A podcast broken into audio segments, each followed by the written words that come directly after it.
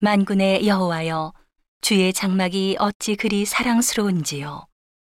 내 영혼이 여호와의 궁정을 사모하여 쇠약하며 내 마음과 육체가 생존하시는 하나님께 부르짖나이다.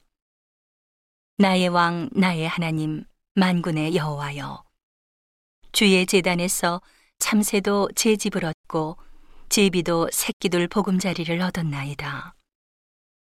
주의 집에 거하는 자가 복이 있나이다. 저희가 항상 주를 찬송하리이다. 셀라. 주께 힘을 얻고 그 마음에 시온의 대로가 있는 자는 복이 있나이다.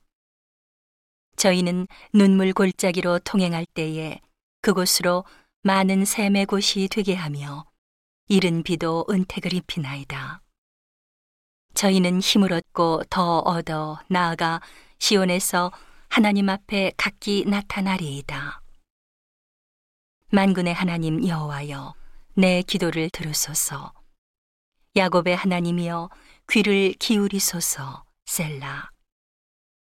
우리 방패이신 하나님이여 주의 기름 부으신 자의 얼굴을 살펴보옵소서.